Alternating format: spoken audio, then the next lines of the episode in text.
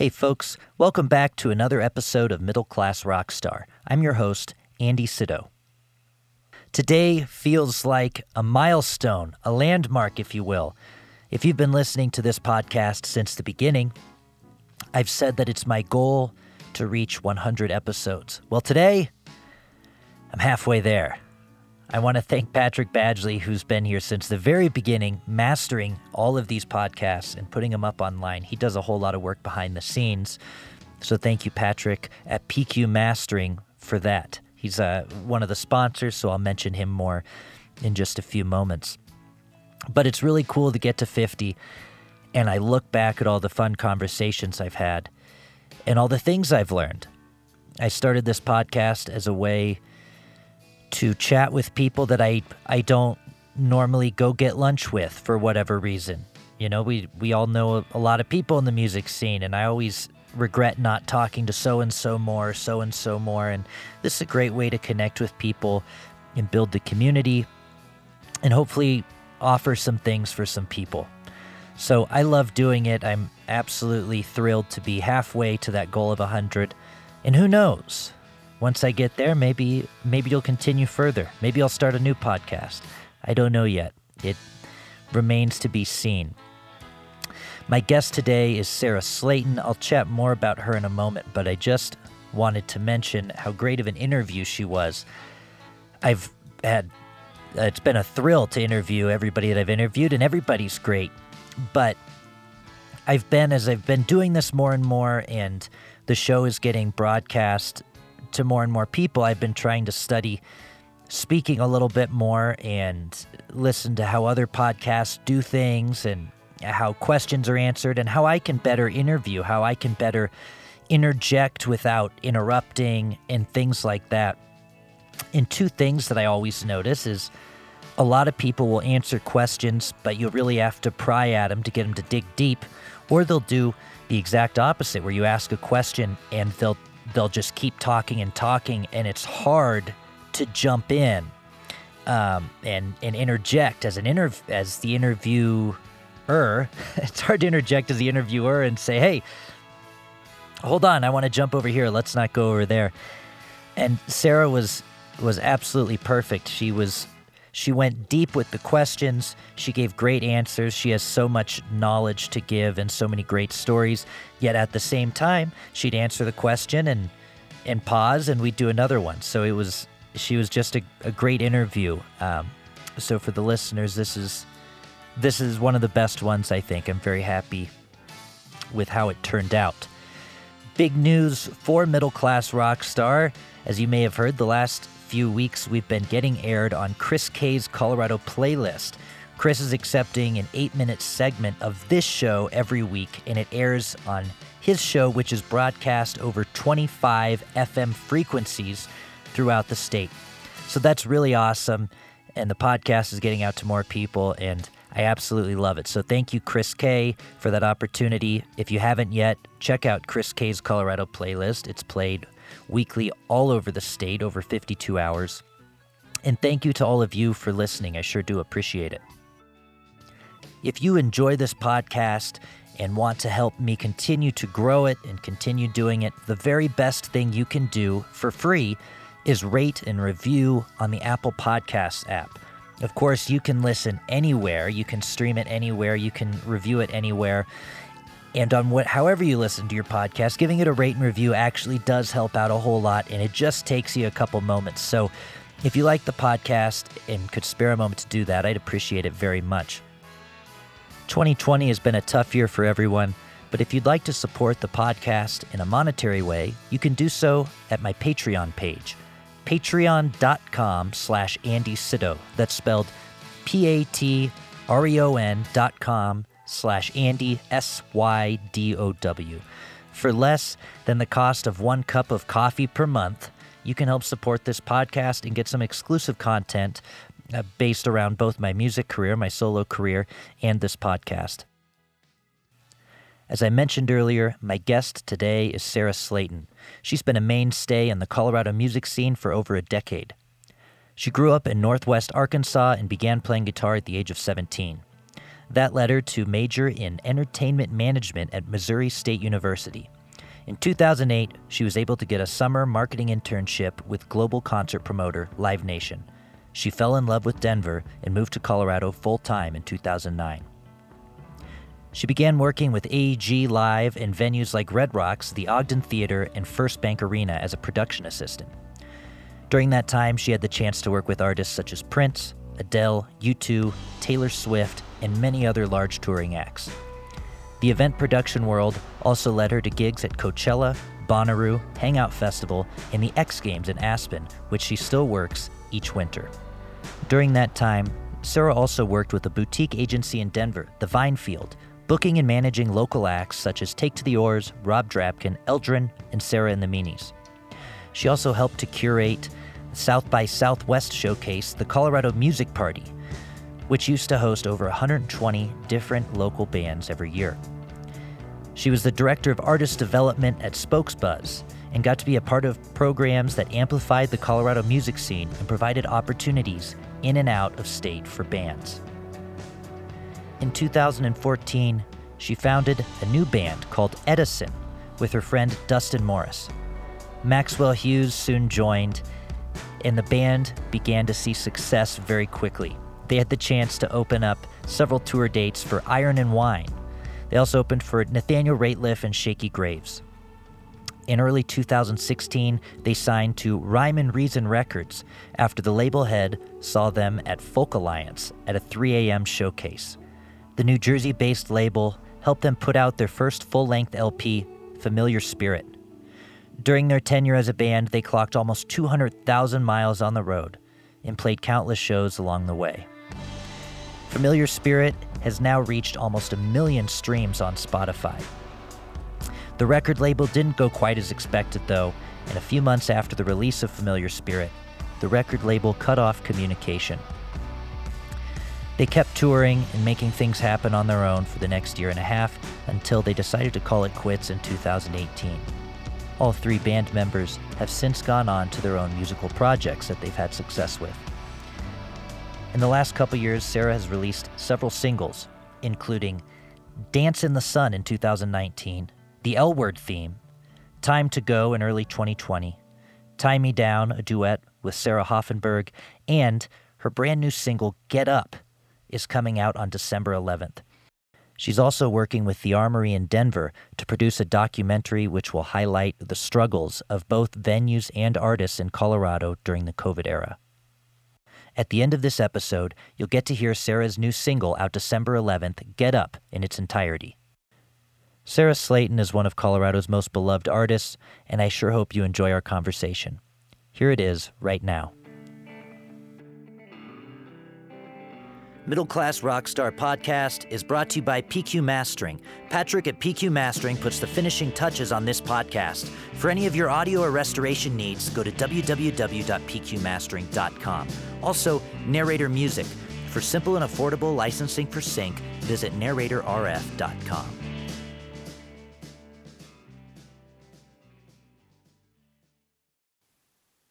Hey, how's it going? Well, hello there. So how's uh how's 2020 been for you? Let's just let's address it right off the bat. I mean, uh 2020 has been a bit of a Are we allowed to cuss on this podcast? Of course. Oh, yeah. So 2020 has been a bit of a shitstorm for me uh, along with a whole lot of other people. So uh, it's been interesting. You know, it started out with um, making a lot of plans for the summer of 2020 before COVID hit and uh, having some really cool opportunities that were on uh, the horizon, and then having COVID come uh, really swiftly, going into lockdown, and basically just shutting down and hitting pause on on my own career for um, until recently.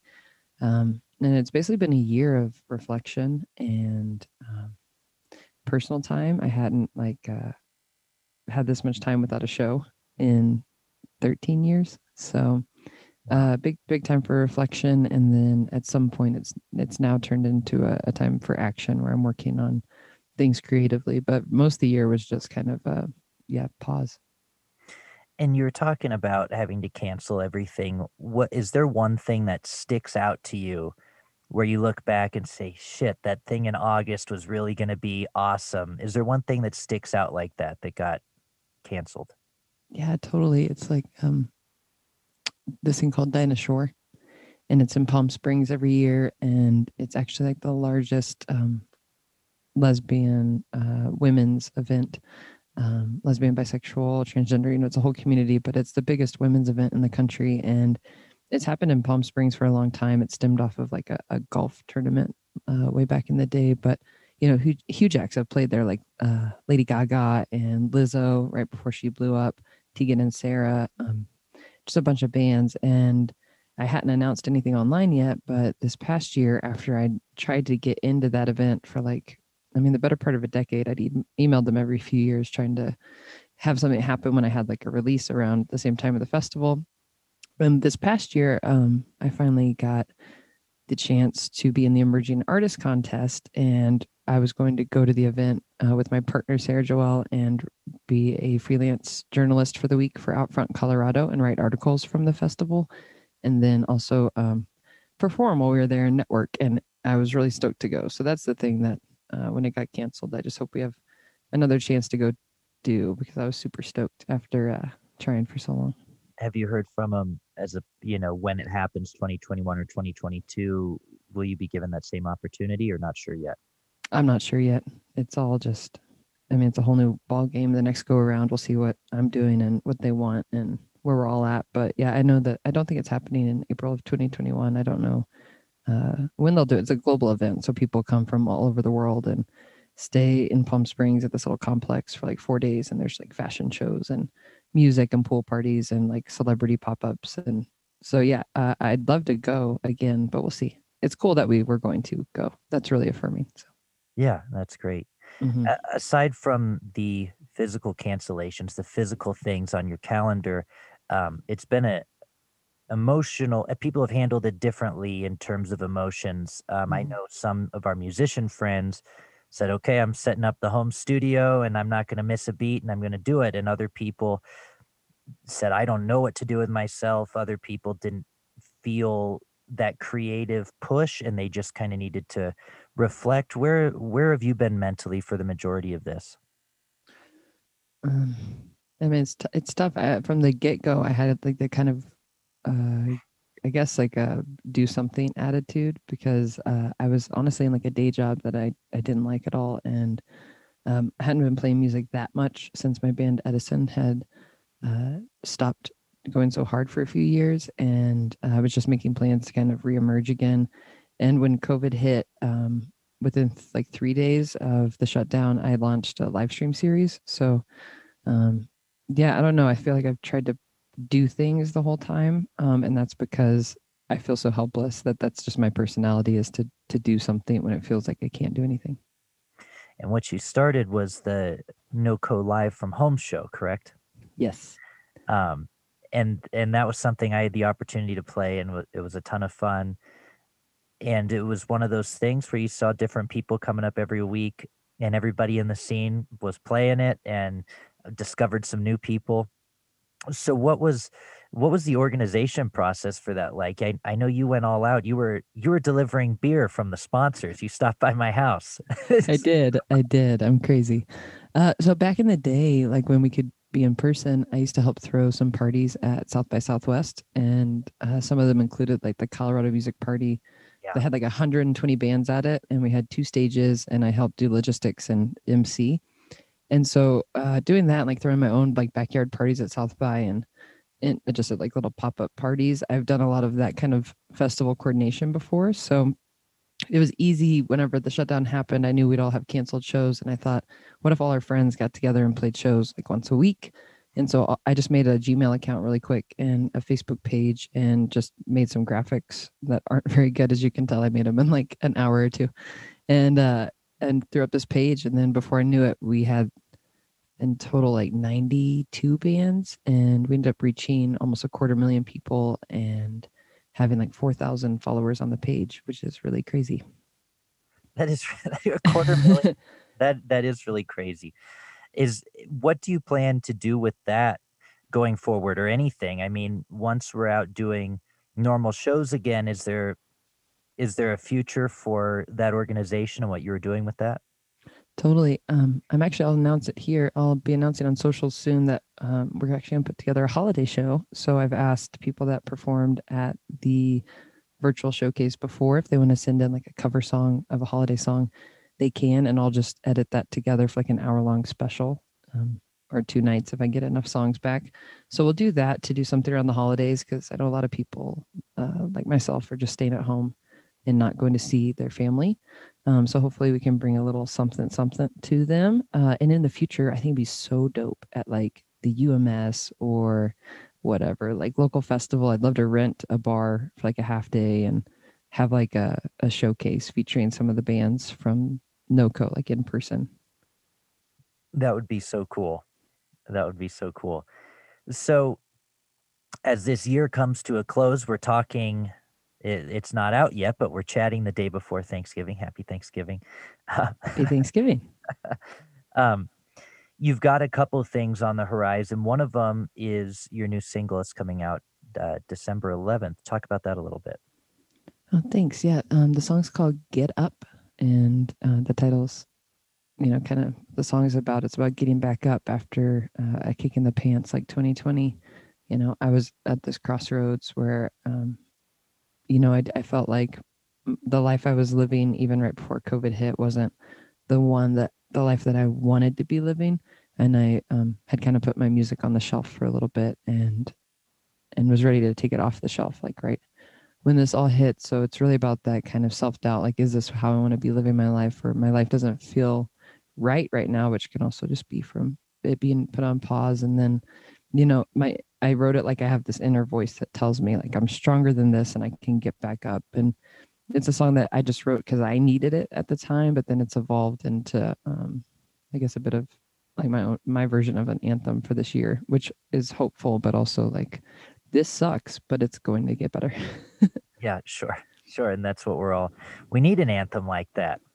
We're right. all on to it. And I know it's already up for pre-save on Spotify. I pre-saved it. So listeners, pre-save that shit. Um, Thank you.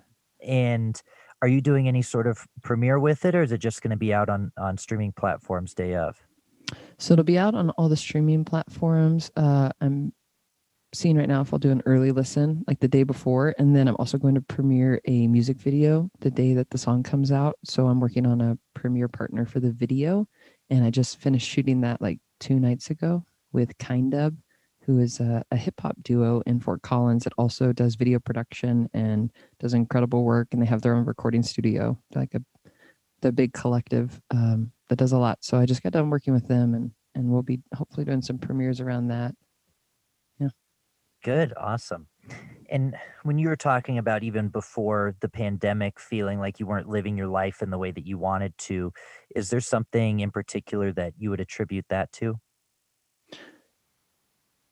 Yeah, I mean, you know, a couple years ago, my band Edison had finished like our final tour, and that was after a lot of years of just going nonstop.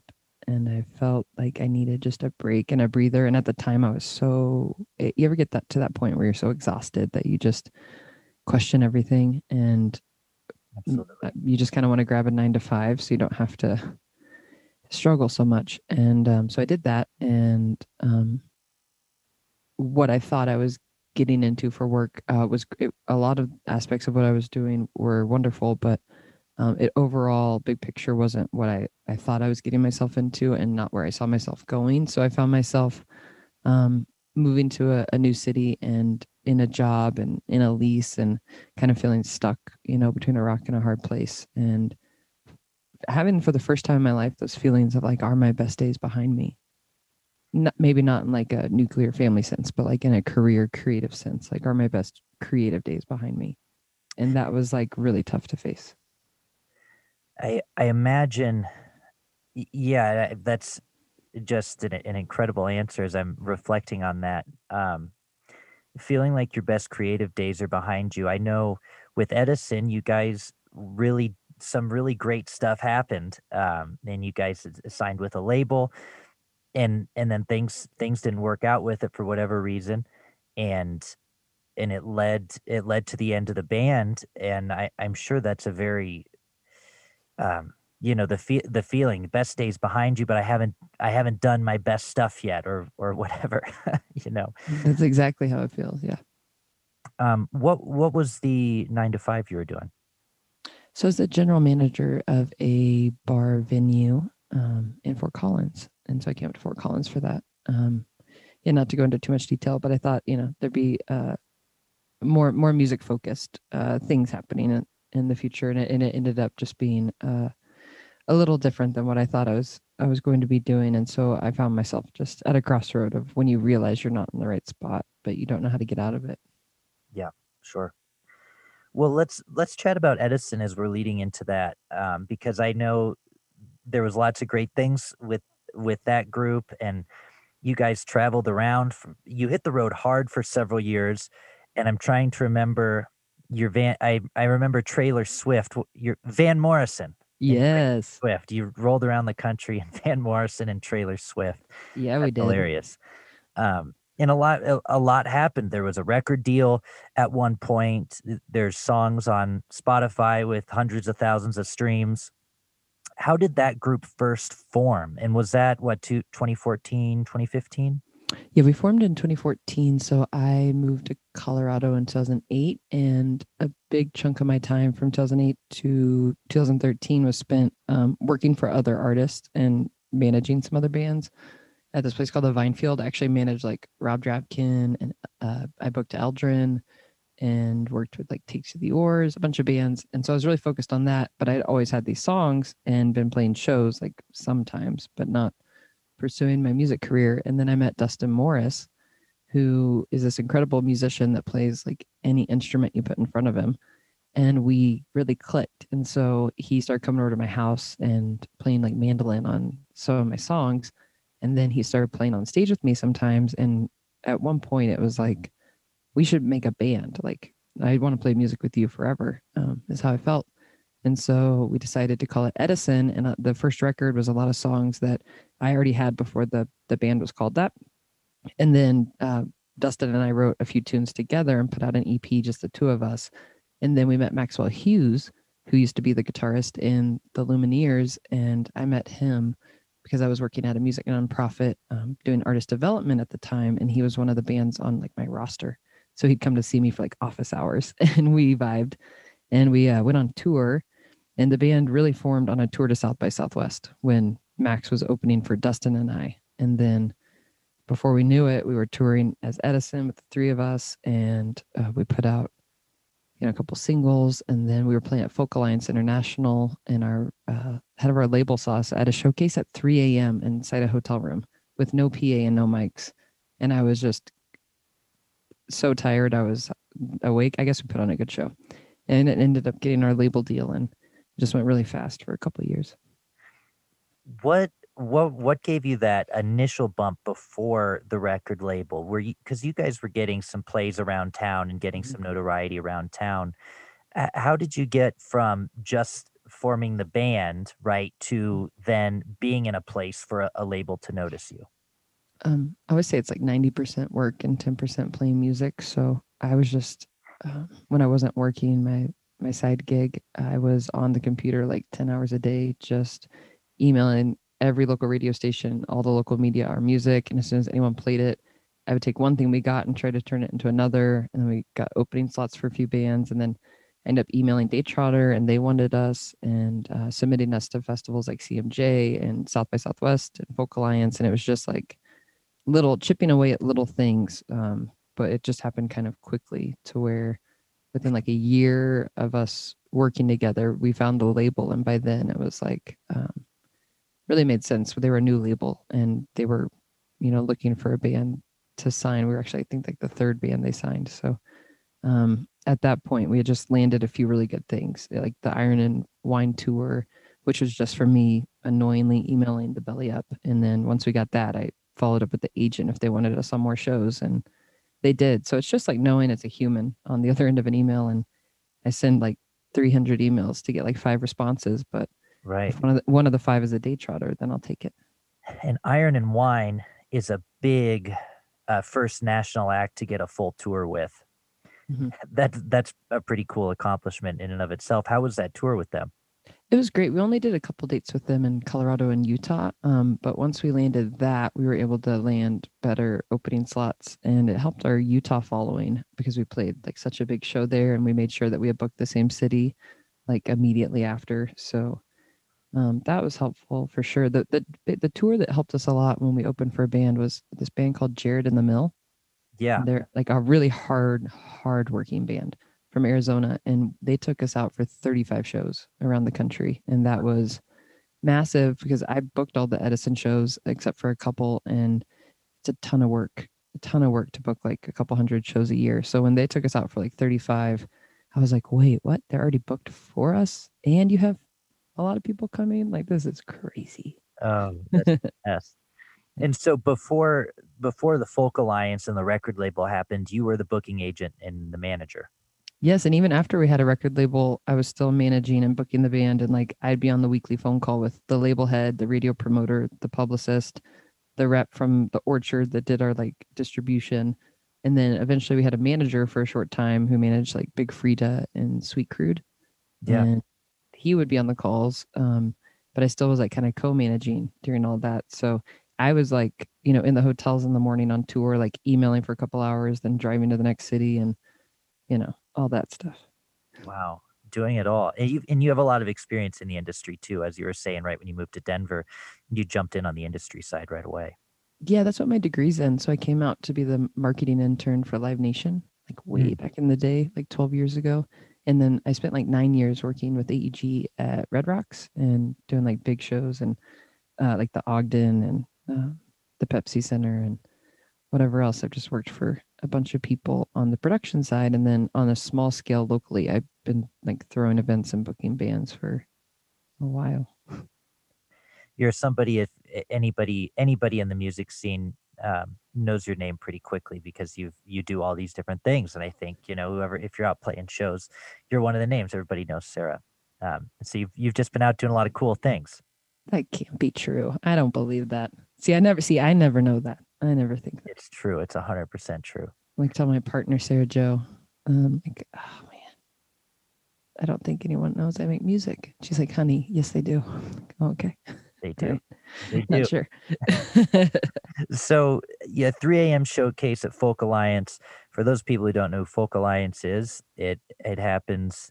It used to happen once a year, and pretty much anybody in the folk scene, the Americana scene, labels, industry people, radio artists, they go, they network, they play.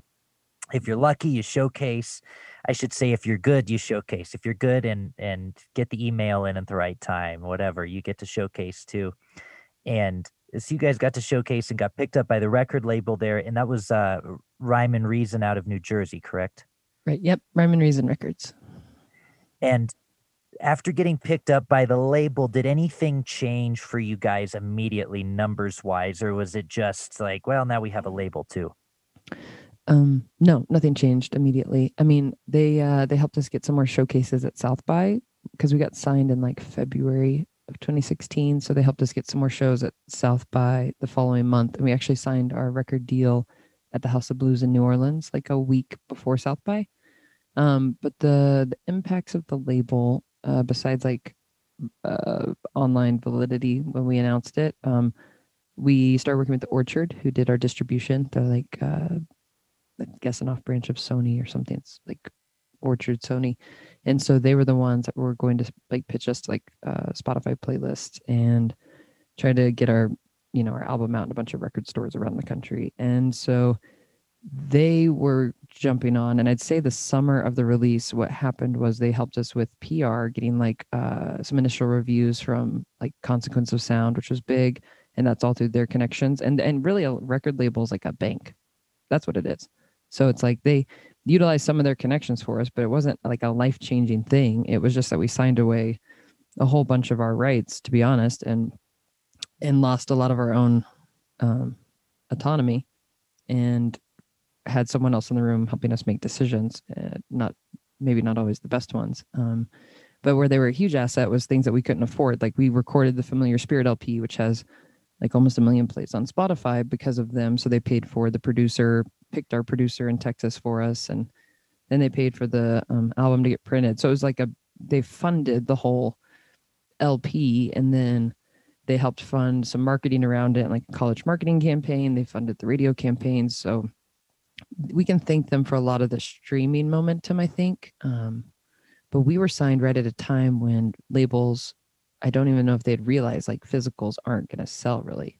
Right. Especially with a baby band. And their whole, the, the deal we originally signed was it was supposed to be two EPs and then an LP. And it was like the two EPs to build the band and the LP once we have like a bit of a following. And we go to record this EP in Texas and they have us cut like four or five extra songs just live in a room together um, just to have them. And then like a month after we record, they're like, well, you know, with marketing cost, it'll cost the same for an EP or an LP, and you're going to get a lot more reviews with an LP. So we just want to put these other five live songs on the record. And so somehow we ended up putting out an LP, and that's the only record we put out with them. And um, it was supposed to be like a three album deal, but I I don't know something about uh, they they bamboozled us, but they definitely helped us with getting our streaming numbers up um, a lot, and they they helped us realize what not to do in the business. and I and I when I look back, well, I guess this is as confusing of time as any in the industry. But when looking back, thinking about 2015, 2016, you know, as as CDs were really going away, I don't know. It was, a, it was definitely a strange time where nobody really saw what was coming next. and so you guys had something that was also that you recorded for them you're going to record for them that that got totally shelved is that correct? Yeah so we did our follow we did an ep after familiar spirit because the label kept us like after familiar spirit came out it was like they kind of ghosted us and quit responding to emails or phone calls like maybe like two or three months after the record came out and then just had these didn't have the ex the the numbers expectation? I had no explanation at the time um, I believe at one point I was told on the phone that people weren't into folk anymore and they weren't into the kind of music we were making and they couldn't have known that when they signed us or some stupid shit like that.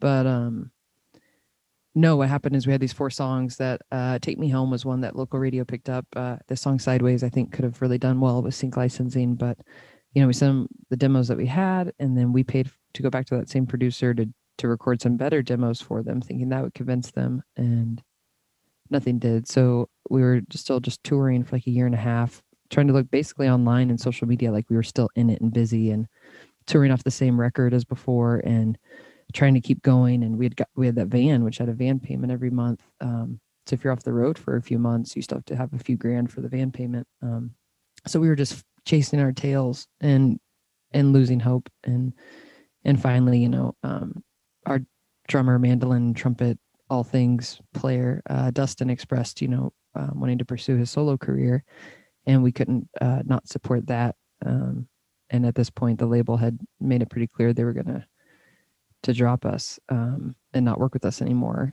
And and so we were all just kind of heartbroken and tired and exhausted. So we called it after Treefort 2018 and uh, decided to do a Kickstarter to record our final four song album that we put out ourselves. And then we did a final show that August and haven't uh, done anything except for one reunion show last October that was like a half hour long. But yeah, it's kind of crazy. Well, and so when they they quit responding to you guys, rhyme and reason, was was there any rhyme or reason? I'll see myself out.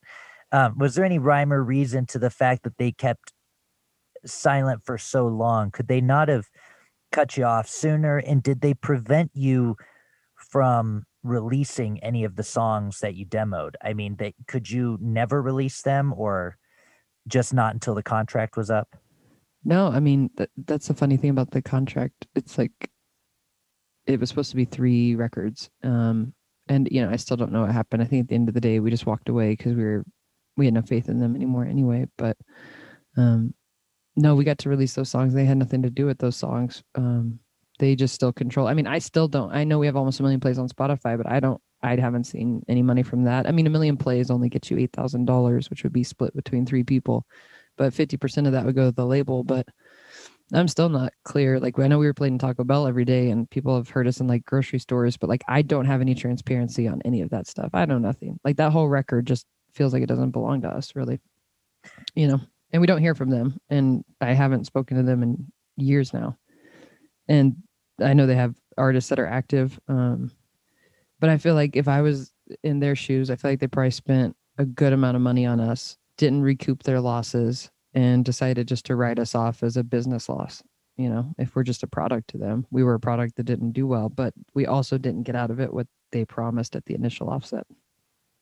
Right. Uh, so the decision, um, since you guys had sent your demos and didn't put out anything for a while, you you were free to just walk away and put those out by yourself eventually. Yes. Gotcha. Yep. We did do that, but it's also like we made it public that we weren't going to be a band anymore. So it's like how much momentum can a final EP get when everyone knows it's a final EP? And we did like a final tour just to do it, but and say goodbye to some of our favorite fans on the road. But yeah, it was kind of tough to get legs behind a, a record for a band that won't exist. Well, you well surpassed your Indiegogo goal on it. We did, and that was huge and massive. And we ended up like getting to make a really great record with the blasting room because of that. That's awesome. And now that it's now that it's broken up, uh, you know, you said Dustin wanted to pursue his own solo stuff.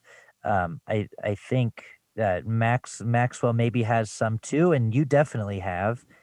Mm-hmm. Um, is it is it you know in the long run has it been for the best? Are you happy to be where you're at now?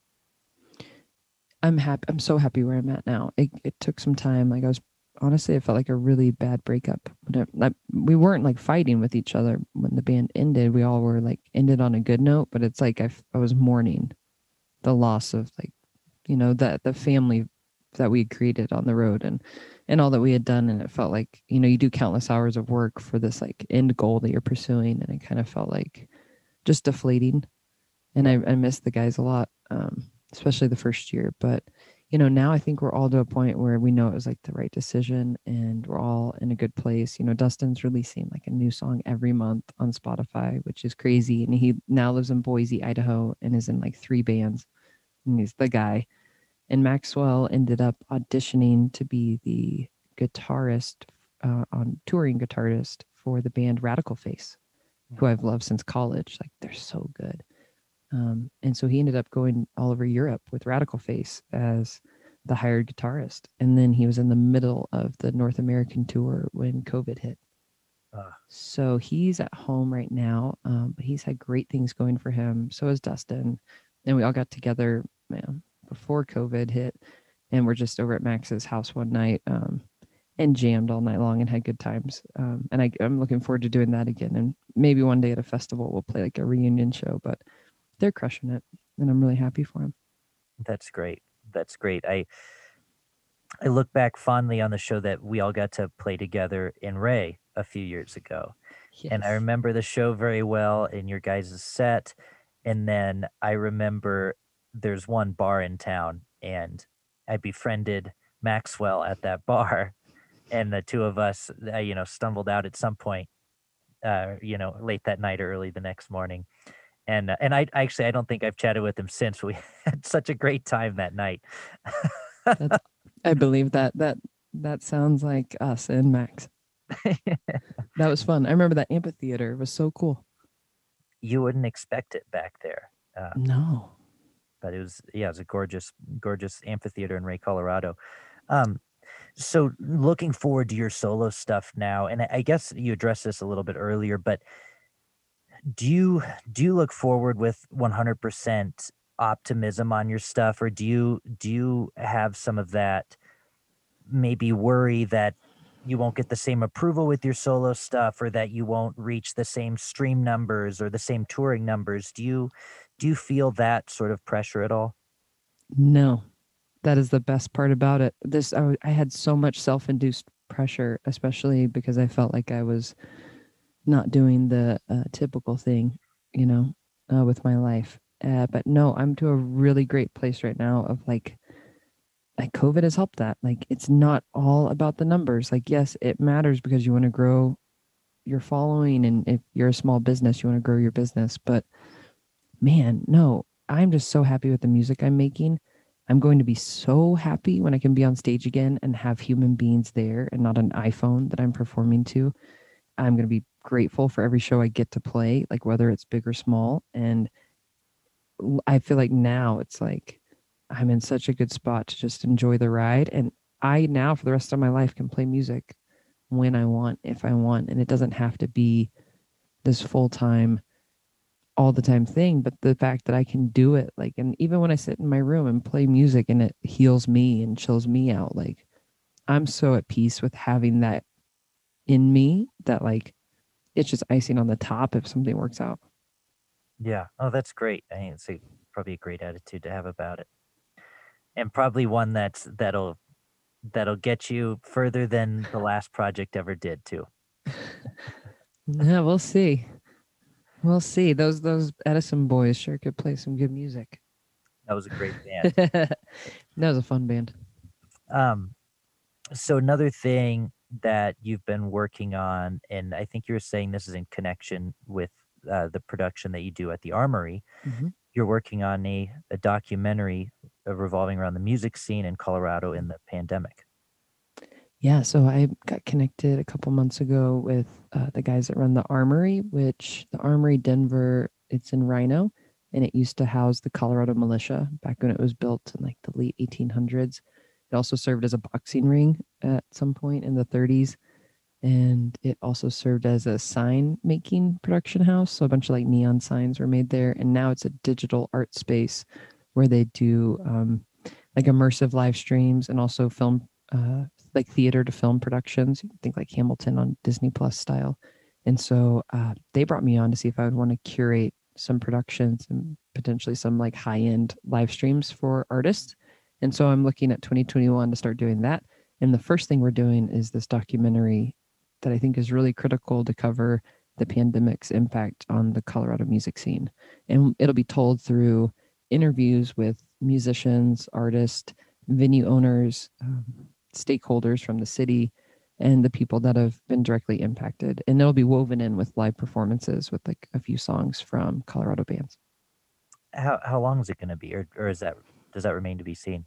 TBD. I mean, I'm I'm still um, there's so many parts I'm working out right now, but I'm hoping for like a 60 minute runtime with eight songs. That would take up a good chunk. Eight artists, one song a piece. Um, but yeah, I'm hoping around an hour, and that way we can maybe uh, distribute it later on down the road to local TV to help raise awareness because it's really a call to action for people to help save the venues here and to help the venue crew members who are running out of un- unemployment and have a short runway. I think you just answered my next question of, of, on what the what the message was, what you hope to accomplish with it. So you want to uh, raise awareness, and so hopefully people can come to the aid of, I mean, artists and venues, especially venues right now, so that they can continue to house artists. Right. So um, there's a lot of things that people don't know about. Um, and I think uh, the folks from one of the folks from Levitt is going to speak to this in the doc, but you know, we've had over a billion dollars of economic losses to the state of Colorado. We have over 8,000 people still unemployed in the music sector. We have 90% of our independently owned small venues at risk of closing if Congress doesn't fund them. So there's different initiatives and ways people can get involved, like Save Our Stages, which is like saveourstages.com. We'll be mentioning that in the film, but then we're also going to partner with the local relief fund to get um, proceeds from ticket sales to go directly back to people here in the Denver area. Do you think that we'll see a time in the near future where things will get back to a, a normal um, with the venues and touring artists? Definitely, but um, the the bones in the graveyard, you know, until then are are left to be determined. I mean, yeah, we're going to get there, but but uh, what it looks like there is in flux right now. So it's like, yeah, the Ogden and Red Rocks and the First Bank Arena will be fine, but will we have Meadowlark? Will we have the High Dive? Will we have these small stages that support up and coming bands and and touring bands that I mean, you know, from touring Andy, like those stages are the ways that you get to tour. And without them, we're really losing an integral part of the whole process of growing and developing artists. Yeah, I, I, I mean, when I go out on tour, I'm certainly not playing the Ogden theaters around the country. Um, it's the Meadowlarks and even smaller. And I think that is an imp- important thing, you know, to have a place where artists can develop and grow and and get and and work themselves into those into those bigger stages. But it is a tough thing we're going through right now of losing losing losing all of that, which I think would be a shame for for everybody. Um, you would you'd never get to hear about certain artists that Mm-hmm. that you would otherwise. Well, I mean, it's a huge part of the career. You go out to like, you know, we started in Salt Lake City playing at this place called like the Piper Down, which is like a restaurant. And then once we had enough people there, we could move over to like Kilby Court, which was a ticketed show. And then once you had enough people coming there, we got to move up to the state room and open up for bigger bands there. And it's like that, that little like, you know, the rock and the ripple in the water. You have to just grow bigger in a slow way. And, and without those little stages, it's hard to get in the door at a bigger venue because you usually have to build up your resume in that town. So I think if a lot of venues close, it's going to be tragic, and maybe the corporate guys will buy them up. Um, but I think we'll see a big resurgence and of like house shows and and lawn concerts, and that's where I'll be focused next year. I don't know when I'll play a packed club show again, but I'd love to hit up my email list, and I'm working with Parlor House Concert uh, booking site to help you know anyone in the country can book me if you want we'll just have to work out the safety protocols and and be in the backyard so um, i think that's where i'm headed and it, with big events with insurance i bet we won't see like a coachella till april of like 2022 at the earliest Yeah. You're talking about growing in growing in venues and working up from uh, you know, working up to the stateroom in in Salt Lake. Where's a couple spots where you felt like you did a really good job of growing and where's a couple couple towns that maybe you did everything by the books and you and you didn't quite see the numbers?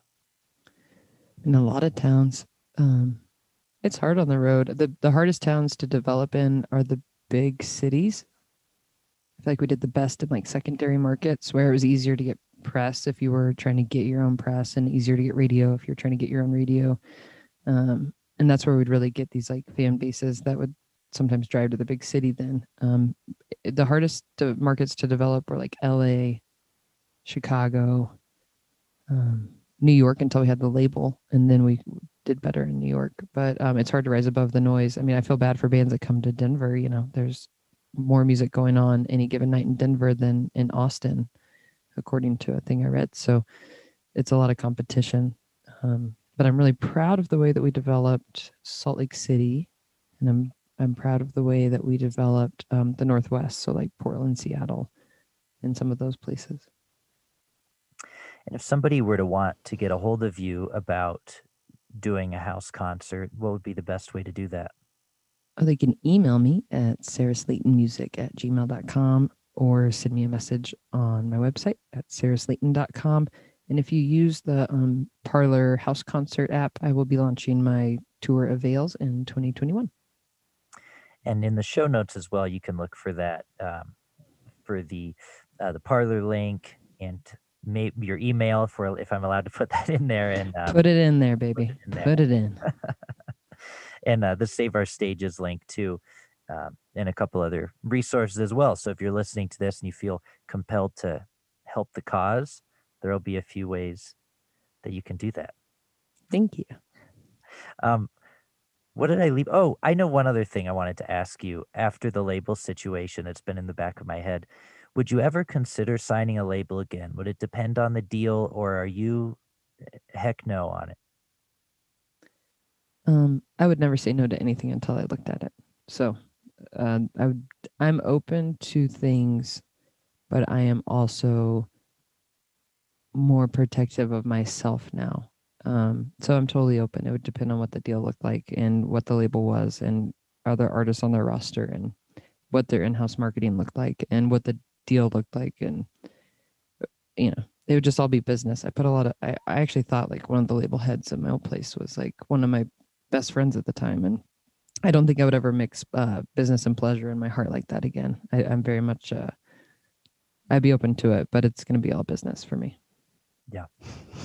that's sad that's so sad maybe one day i'll have a good personal relationship with a team member i just you know got a little stank in my mouth from it Got the boxing gloves on. There's nothing wrong with that. yeah you know it's like you got to protect no one cares about your music as much as you do and nobody cares about you in the business world as, as much as you do. Um, and you got to be careful to to to know that no matter how nice people are and how many bottles of champagne are popping. Yeah. Did we leave out anything? Is there anything else we should chat about? Well, I want to know about you. I think for like every episode, the, the guest should be asking you what's going on in your world. So I want to hear what's up in the world of Andy. Well, that's that's a good question. Um, I just put out a Fleetwood Mac medley of Gold Dust Woman in the Chain Mm. with my band that's that's rocking. Um, we went into the studio last December, and I guess in in the middle of a tour in Boise too, and we just recorded a bunch of songs. So I was sort of able to, when this hit, do overdubs here at home. So I've been trying to have always have a release coming out and try to do something uh, creative with it.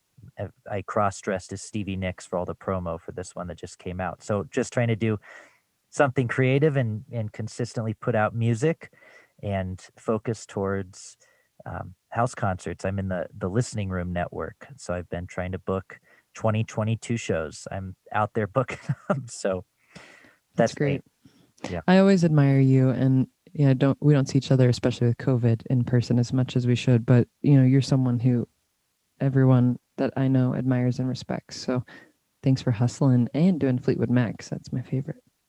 Thank you. I appreciate that. That's nice of you to say. And and and likewise, it's so great to be able to connect with you right now, and uh, hopefully we'll be able to do it more often in a few months. I would love that. And get me a holiday song. We'll put you on the special for No Co Live from Home Show. Okay. Okay. We'll do. Awesome. See, now I had to put you on the spot here so it happens because I really want one from you.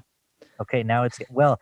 I actually, I should say, I arranged um, an original Christmas song for a big band, and I did a MIDI mock-up. But we're we're not gonna. It was initially a commission piece for somebody for.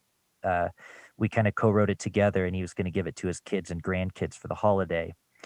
But we're not going to be able to record the real instruments until next year at this point. But I do have a MIDI mock-up of it, so if I don't get something else together, I'll send that over. Perfect. It's a deal. We'll virtually shake on it. really shake on it. I love it. well, thank you so much for for coming on, and to everybody listening, be sure to check out Sarah's music and the links in the show notes too if you want to help out um, with independent music venues, independent artists. There's more ways now than ever to do so. Awesome. Thank you so much, Andy. Thanks for having me. Thanks. There you have it. Thanks, Sarah. Episode 50 is in the books, and it was a special one indeed. Happy Thanksgiving to everybody. I hope you enjoy your holiday, whatever your routines are, however they're switched. Maybe you'll come up with some new traditions and routines that you enjoy. And whatever's been your fate so far in 2020, I hope it looks up for everyone. I want to mention one more time if you want to support this podcast in a monetary way, you can do so at patreon.com slash Andy Sydow, S-Y-D-O-W, for as little as $3 per month, and it really helps me out a lot. You can support in a free way by rating and reviewing on Apple Podcasts or wherever you listen to your podcasts. For any questions, comments, concerns, hate mail, or death threats, you can send those to middleclassrockstar at gmail.com. I'm your host, Andy Sydow. Thanks so much for listening. Let's play out the episode with Sarah Slayton's new single, Get Up, out December 11th. Be sure to pre save it if you're listening to the episode before then, as the link is in the show notes. Thanks. Waking up, I'm feeling down again. It's like a stranger's living in my skin. When did I start to live a life that stopped feeling like it was mine? Can I get back up this time?